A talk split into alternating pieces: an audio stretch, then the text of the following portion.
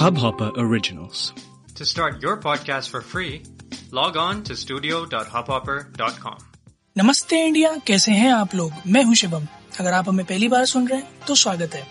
इस शो पर हम बात करते हैं हर उस खबर की जो इम्पैक्ट करती है आपकी और हमारी लाइफ तो सब्सक्राइब का बटन दबाना ना भूलें और जुड़े रहे हमारे साथ हर रात साढ़े दस बजे नमस्ते इंडिया में। चाँद पर जाने का सपना मार्स पर जाने का सपना जुपिटर पर जाने का सपना मार्स पर घर बनाने का सपना, चाँद क्या तो सूरज तक पहुँच जाने का सपना और ब्रह्मांड में भी और पॉसिबिलिटीज ढूँढने का सपना, हर साइंटिस्ट का सपना, हर फिजिसिस्ट का सपना, हर एक उस शख्स का सपना जो किसी भी तरह से एरोस्पेस से जुड़ा हुआ है। मेरे ख्याल में जितने भी साइंटिस्ट जो एरोस्पेस में काम करते हैं वो रात में जब सोते हैं और ऊपर देखते हैं अपनी छत पे तो मेरे ख्याल में एक ही थॉट रखते होंगे कि इस छत के पीछे जो आसमान है उसमें कितनी पॉसिबिलिटीज है एक एक pool of endless opportunities, possibilities, and adventures that lies beyond our reach in the space. उसी स्पेस में कमाल करने वालों की श्रेणी में अगर मैं बात करूँ तो हिंदुस्तान की तरफ़ से तीन लोग हैं जिनका नाम हम शायद कभी नहीं भूल पाएँगे। पहला नाम ओमी जहांगीर भाभा दूसरा नाम विक्रम अंबाला साराभाई। और तीसरा नाम हम सबके चाहिए थे doctor A P J Abdul Kalam. एक एक करके बात करते हैं। विक्रम साराभाई के बारे में बात करूँ। एक इंडियन फिजिसिस्ट। और वो एस्ट्रोनॉमर जिसने इनिशिएट किया था इंडियन स्पेस रिसर्च और उन्होंने ही हेल्प करी न्यूक्लियर पावर बनाने में। उन्हें पद्म भूषण मिला 1996 में, पद्म विभूषण मिला 1972 में। और अगर एक शॉर्ट में बात करूँ तो father of Indian space programme के नाम से जाने जाते हैं। होमी जहांगीर बाबा इंडिया के nuclear physicist founding director professor of physics Tata Institute of Fundamental Research और उन्हें 1954 में पद्म भूषण मिला 1942 में एडम्स प्राइज मिला नोबेल प्राइज फॉर फिजिक्स के लिए नॉमिनेट हुए थे 1951, 53 और 56 में। और हम सब जानते हैं भाभा एटॉमिक रिसर्च सेंटर के बारे में उनके नाम पे पड़ा था और इंडिया के लिए एटम बॉम्ब बनाने में उनका बहुत बड़ा हाथ था। वो जाने जाते हैं father of Indian nuclear programme के नाम से। और ऑफ़ कोर्स हमारे देश के ex president doctor A P J Abdul Kalam ji, जिनके तो बारे में जितनी बात कर ली जाए, उतनी कम है। उनके नंबर ऑफ़ अचीवमेंट्स मैं जितनी बार दोहरा लूँ उतना कम होगा। Indian aerospace scientist eleventh president of India थे 2002 से 2007 तक। एक ऐसा शख्स जिसके इंट्रोडक्शन में कितनी भी लाइनें बोल दी जाए, उतनी कम पड़ेंगी। बट मैं आज इन तीनों को एड्रेस क्यों कर रहा हूँ? सवाल ये है। मैं इन तीनों को एड्रेस इसलिए कर रहा हूँ क्योंकि मैंने रॉकेट बॉयज़ जो कि सोनी लिव ओरिजिनल है, वो देखा, वो खत्म किया। और आज मुझे लगा कि थैंक गॉड दिस फ्राइडे में हमारे आज के सेक्शन में उससे अच्छा टॉपिक कोई हो नहीं सकता बात करने के लिए। क्या गजब का एग्जीक्यूशन क्या गजब का एग्जीक्यूशन जिम साहब जो कि भाभा का रोल, होमी भाभा का रोल प्ले कर रहे हैं। और इसके बाद अगर मैं बात करूँ तो ईश्वक सिंह, जो कि विक्रम साराभाई बने हैं, पाताल लोक में इससे पहले आप लोगों ने उन्हें देखा होगा। तो इन दोनों ने जो पूरे ट्रेलर में जो समा बांधा है, अगर मैं सम अप करना चाहूँ, इन दोनों ने जो पूरे ट्रेलर में समा बांधा है, जब आप पूरी सीरीज़ देखने जाते हैं तो आपको रियलाइज़ होता है कि ट्रेलर के अंदर सब कुछ नहीं कवर करा जा सकता था। It would have been injustice to the series itself अगर वो ट्रेलर में कुछ भी और डालते, क्योंकि series is way way way far ahead what the trailer shows और ट्रेलर के एंड में एक चीज़ थी जहाँ हमें एक छोटी सी झलक देखने को मिलती है डॉक्टर एपीजे अब्दुल कलाम जी की।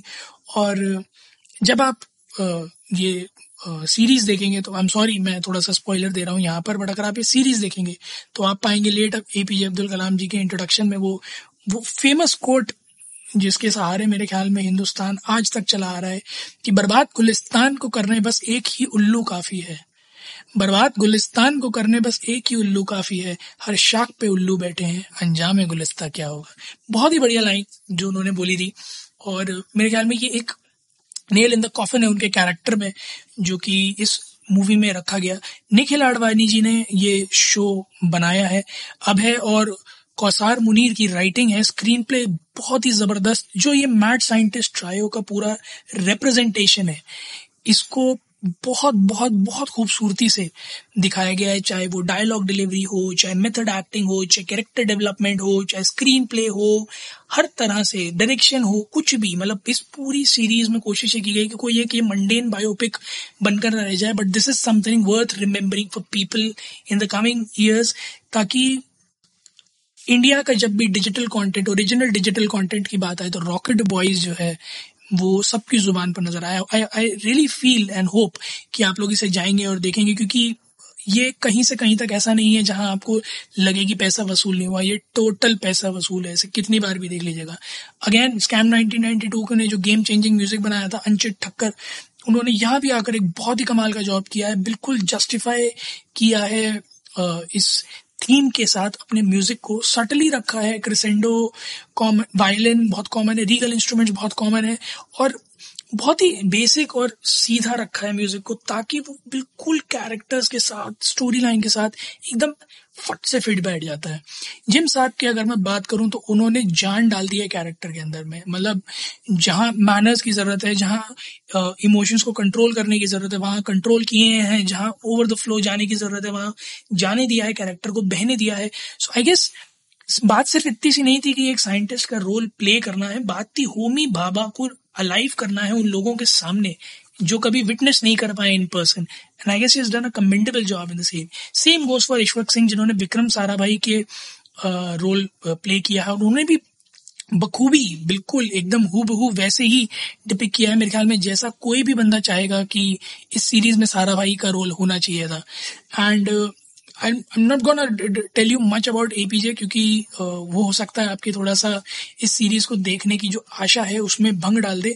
मैं रिव्यू को यहीं रोकूँगा। बट मैं सिर्फ़ एक चीज़ और मेंशन करना चाहूँगा कि रजत कपूर जी, जिन्होंने पंडित जवाहरलाल नेहरू का रोल प्ले किया है। I guess nobody in India has the charm that he has when he's playing Pandit Jawaharlal Nehru.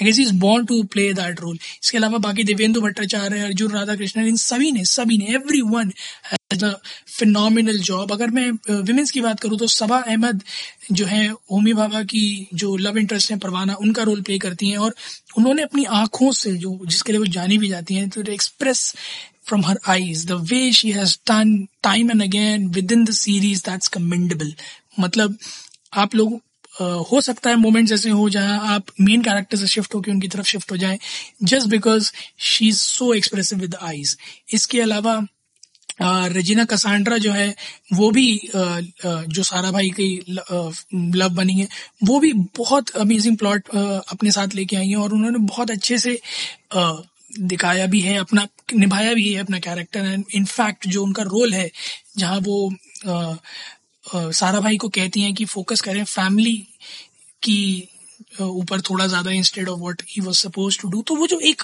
एक एक्सपेक्टेशन है लोगों की एक वाइफ से जो कि होनी, थी भी विक्रम साराभाई की वाइफ से, वो बहुत जस्टिफाइड प्ले किया है उन्होंने। आप लोग जाइएगा इस सोने लिफ्ट पर इसे देखिएगा और उसके बाद ट्विटर और इंस्टाग्राम पर जाकर इंडियंडर्स को नमस्ते पर हमें बताइएगा कि आप लोगों को ये कैसी लगी सीरीज़ चार फरवरी को रिलीज़ हुई है, सारे एपिसोड आ चुके हैं, तकरीबन आठ एपिसोड हैं, पैंतालीस पैंतालीस मिनट के ही हैं। तो प्लीज़ प्लीज़ प्लीज़ जाइए, एक बार इसे ज़रूर देखिए। And I am I am damn sure कि आप लोग इस सीरीज़ को खत्म होने के बाद सिर्फ़ एक ही चीज़ कहोगे, कमाल।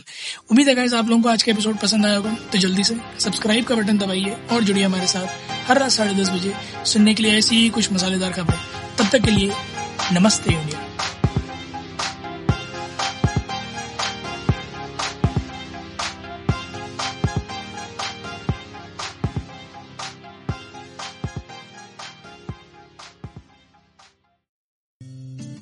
इस हब हॉपर ओरिजिनल को सुनने के लिए आपका शुक्रिया।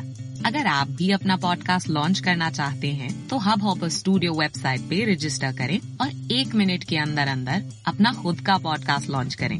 यही नहीं स्टूडियो देता है आपको पूरी आज़ादी कहीं भी कभी भी अपना पॉडकास्ट लॉन्च करने की सिर्फ़ तीन आसान स्टेप्स में। तो साथ में अपना पॉडकास्ट शुरू करने के लिए तैयार। Just hop on Hubhopper simply content